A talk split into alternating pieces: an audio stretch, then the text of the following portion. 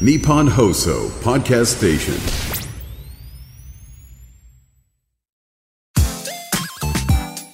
93 AM1242 日本放送青木愛スポーツトゥユー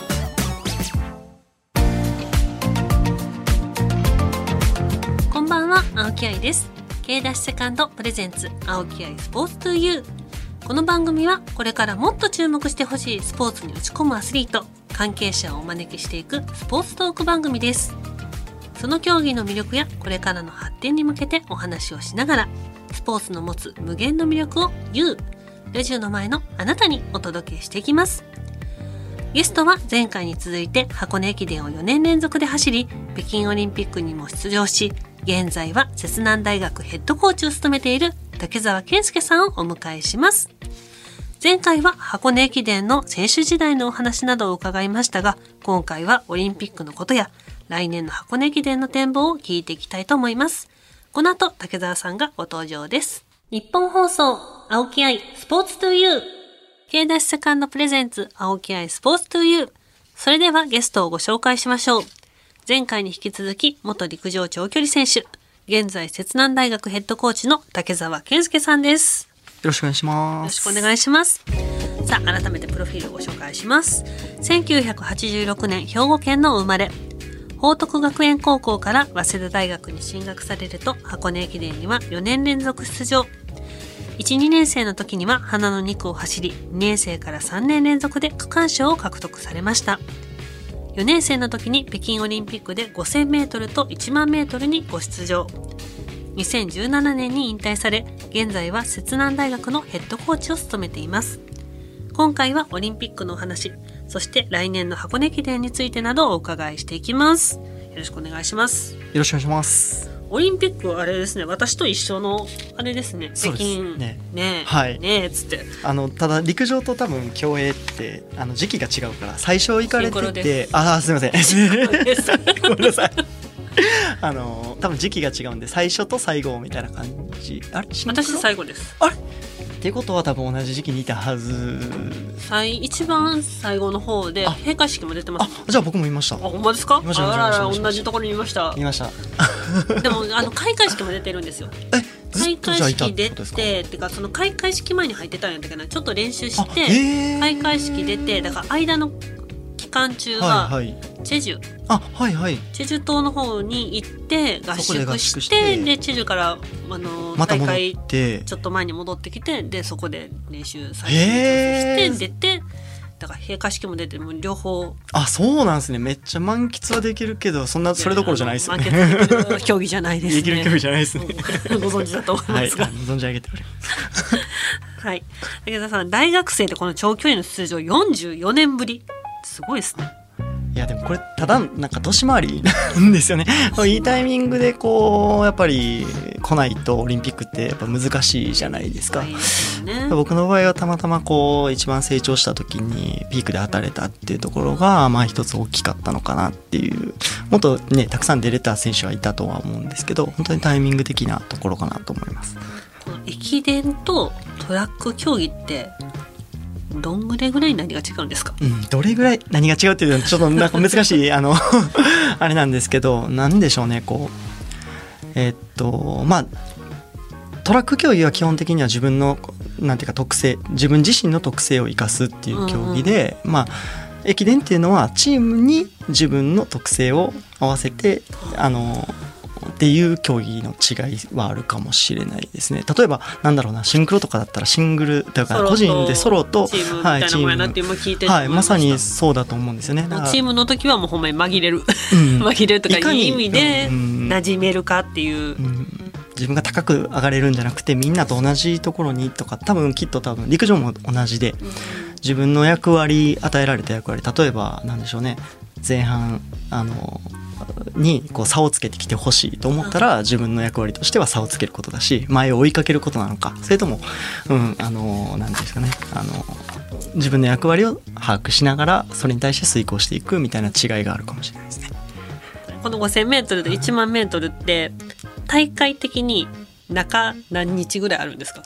5000m と1万 m あ、えー、と北京の時とか。そうです大会。大会によるんですよね。なのでだからこう 5000m って予選決勝があるんですよ。えー、しんどい。ちょっと待って。そっかそっかそりゃそうや。そういうのがあってだから僕の場合はあの予選1本しかなかったので1万 m 出て 5000m で大体なんか3日とか4日とか多分そのぐらいだったとは思うんですけど結構タイトだったりするのでその種目の兼ね合いができるかどうかみたいなところも実はあったりそれができないなってなるとなんか距離を変えたりとか例えば 1500m うんとこ 1000m にしてる選手がいたりとかやっぱそういう戦略的なところもなるほど。そうかそこも考えてのそうなんですよ。いやすごい。このオリンピック経験して感じたこととかあります？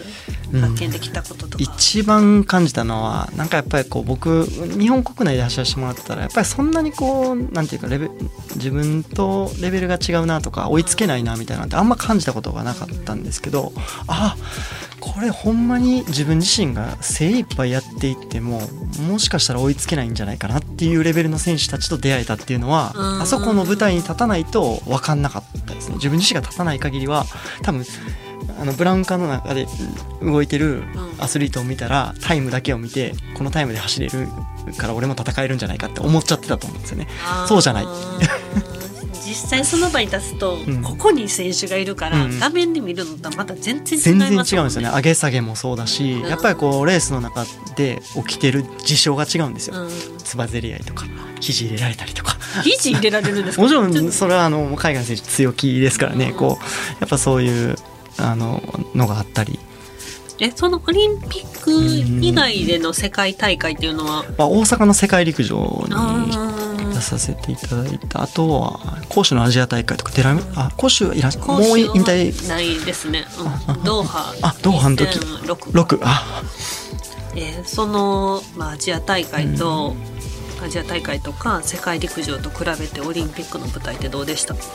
うんなんかこうなんかちょっと国民国家的なところはなんかすごい感じたかもしれないですね。なんか日の丸とかっていうのをなんかそういうのってあんまりこうね日本にいてとか意識することって、まあ、世界陸上とかでもあんまなかったんですけど、なんか世界陸上、私もうん、世界水泳出てますけど、世界水泳とか世界陸上って、水泳の大会世界の、うん。陸上の世界大会、うん。オリンピックってもうほんまに国を挙げてのもう一大イベントというか。いやほんまに。いやもうだからなんか同じ世界大会でもなんか全くちょっとちゃいますよね。なんか空気感もそうですし、それはわかります。うん、なんかこう国の威厳を背負ってこう戦ってるみたいなところはなんかこう随所に出るなっていうのは、うん、感じたかもしれないですよね。今回の箱根駅伝100回目うん。なんですね、はい。記念大会じゃないですか、これズバリ各校の上位予想っていうのはありますか？そうですね上位は、うん、なんかやっぱり駒澤大学さんがやっぱりこう層が厚いかなっていうのは、うん思いますね。出雲も全日本も三大駅伝って言われるのが出雲全日本箱根っていうこの3つなんですけど。はい箱根。この3つなんですけどあの出雲も全日本も圧勝でしたしやっぱりこうあ圧勝はい、もうよほどのことがない限りはやっぱりこのままいくんじゃないかなっていうのはなんか見ててすごく思いましたね。ただまあ駅伝なんで本当に一区間うん何かこう歯車が噛み合わないとやっぱりこう順位って変動があるものだと思うので、まあ、その辺は青山学院さんだったりとかうん。あとなんでしょうね国学院大学さんとかやっぱりこうその後ろを追いかけるうん大学さんっていうのもあのチャンスがあるのかなっていうふうには思います。うん。これは見ておきたいとかなんかこの選手注目みたいな選手ってそうですね、えっと三浦選手っていう、えっと順天堂大学であの 3000m 障害を専門としてる選手なんですけど、はい今年4年生であのオリンピックに入賞してるんですよね。やっぱり陸上界の中でこうオリンピックで入賞するって僕も自分では考えられないというかあの本当に大偉業だと思うんですね、まあ、彼はただ 3000m 障害っていうのが専門なのでやっぱり長い距離っていうところにこれまで箱根駅伝でこう活躍したことが今のところあんまりなくてですね、で今年どれぐらいこう適応させて箱根駅伝走ってくれるんだろうなっていうのはちょっと見どころかなっていうふうには個人としては思ってますね。注目選手、なんか注目選手教えてもらったらなんかめちゃめちゃ箱根楽しみになってきたさらに。見てください。いや見てるんですよ。あ そうか。最近見てるんですよ楽しさに気づいたから。ありがとうございます。あの全然そんなお笑いとか見てないです。よ、い、やそんな言うともなんかちょっといろいろ仕事こんくな困りますけど。いやもう正月言えばみたいな感じになってるので。はい100回目の記念大会ということで他に注目するとことかあります、そうですね。出力は増えたんですよね。あそうなんや。そうなんですそうなんです全然楽しみだ今回って知らへんな私。はい、そうです。あの今回あの本当に記念枠というかあの3校か増えたので、まあやっぱりそのよりこうシード争いみたいなところも熾烈になって。あのシード争いも好きなんです。よ そうそうなんっていう。もうそのギリギリのとこでねめっちゃなんかもう涙流すのと、んねそうなんです。来年予選会出なきゃいけないのか、それとも本戦にかけられるのかっていうのは大きなこうスケジュールに差が出てくるし、やっぱり準備期間が長い方がやっぱり競技としてはいいので。まあ、そこら辺もまた見どころになってくるのかなってよりあのなんていうんですかね各大学強化して拮抗実力差が拮抗してきてるんですよねうんそういったところもなんか一つ見どころかなっていうふうに思います確かにはい争いだけじゃなくてね、はいシード争いも見どころですね。日本放送、青木愛、スポーツトゥユー。K ダッシュセカンドプレゼンツ、青木愛、スポーツトゥユー。パーソナリティの青木愛です。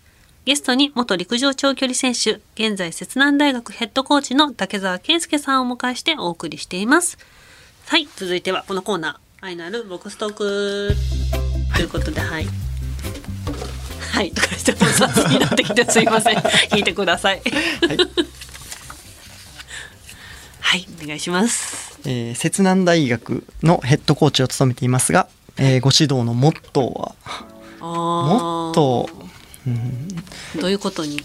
そうですねなんだろうな。僕のチームにならないようにっていうのはなんかちょっともうなんかこう考えます。どういうことですか？僕のチーム僕はは指導するんですけど、はい。あくまでもやっぱり選手やと思うんですよね。選手がやっぱ自分で考えて自分でチームを作ってい自自分たちでチームを作っていくっていうのが僕はすごい大切やなと思っていてなんかその邪魔をしないっていうのはもちろんなんかこうなんていうんですかね布石打ったりとかなんかこういうふうに考えてほしいなみたいなことをあの点はこう打ちたいなと思うんですけど最後線にするのは自分で線にして自分たちで線になるようになるほど。やってくださいねってしたいっていうのが。竹澤さんのカラーに染まるんじゃなくて、うん。その摂そうですね。南大学の色をしっかりうん。出して。自分であの自分たちで考えてほしい、じゃあなんか先週の皆さんに考えさすことって多いですか？なんかいろいろこうとかなんか。そうですね。まああのなんでしょうね。こう僕があんまりこう介入しすぎない。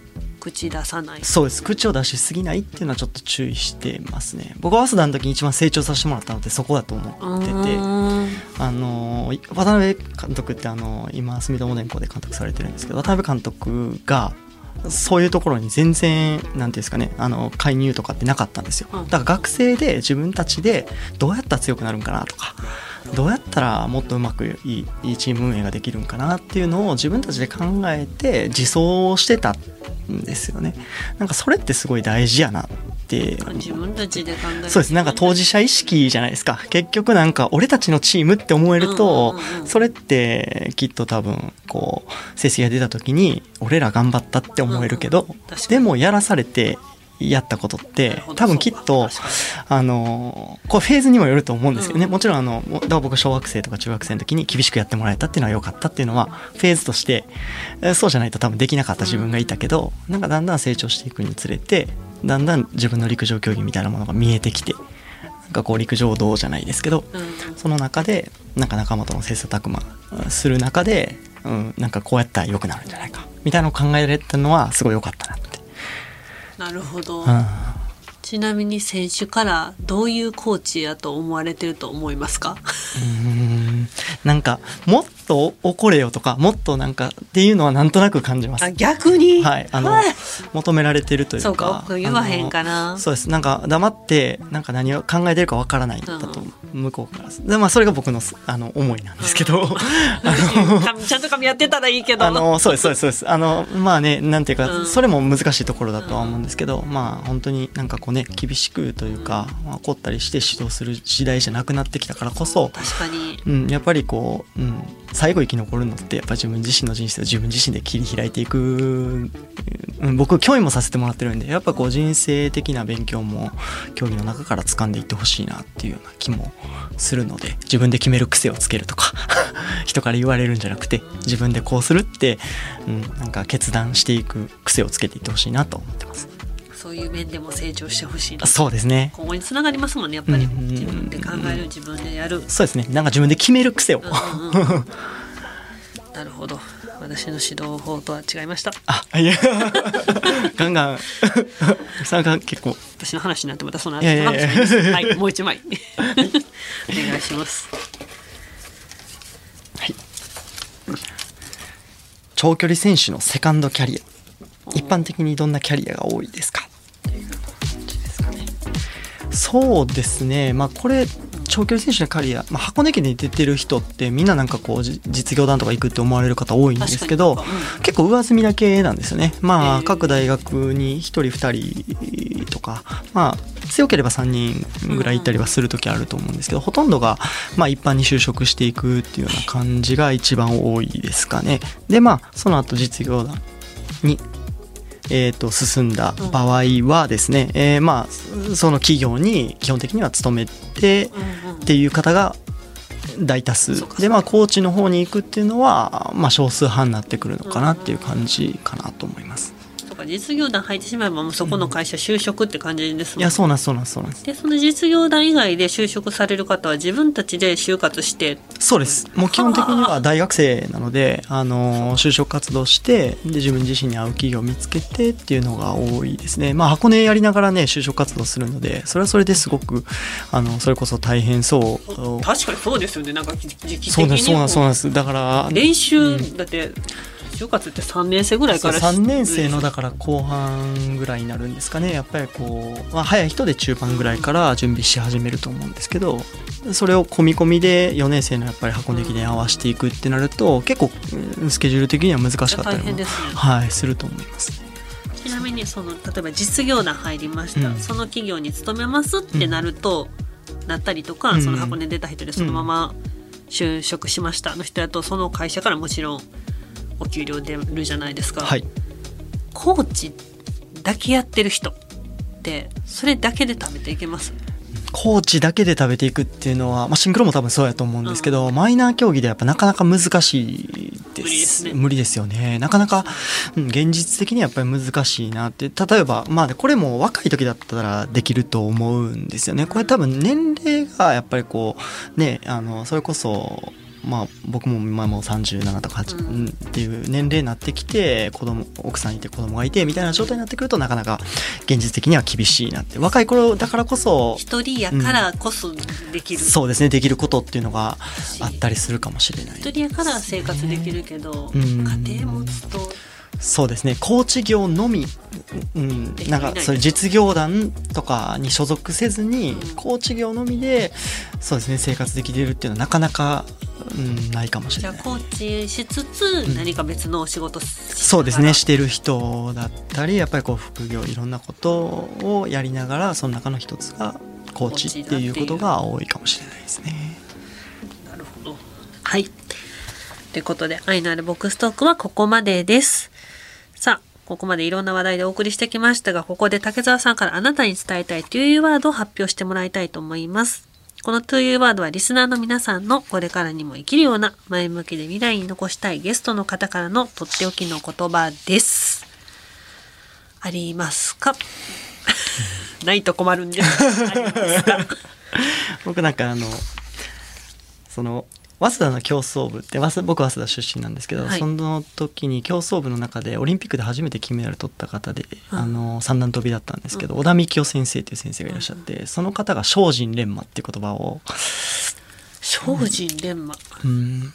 あの精進ってあの普通にあのなんていうんですかね精進、あうんうんうんうん。の精進するの精進ですね。で錬磨っていうのは練習の練、えー、鍛錬の練に磨くって書くんですけどあの僕はなんかこうなんか磨いていくみたいなことなのかなってすごく、なんか思っていて形はある。うんうん。でそれをこう磨いていく作業をずっとあの要は鍛錬していくってなんかそういうことなのかなって僕はなんかすごく思っていて、うんうんうん。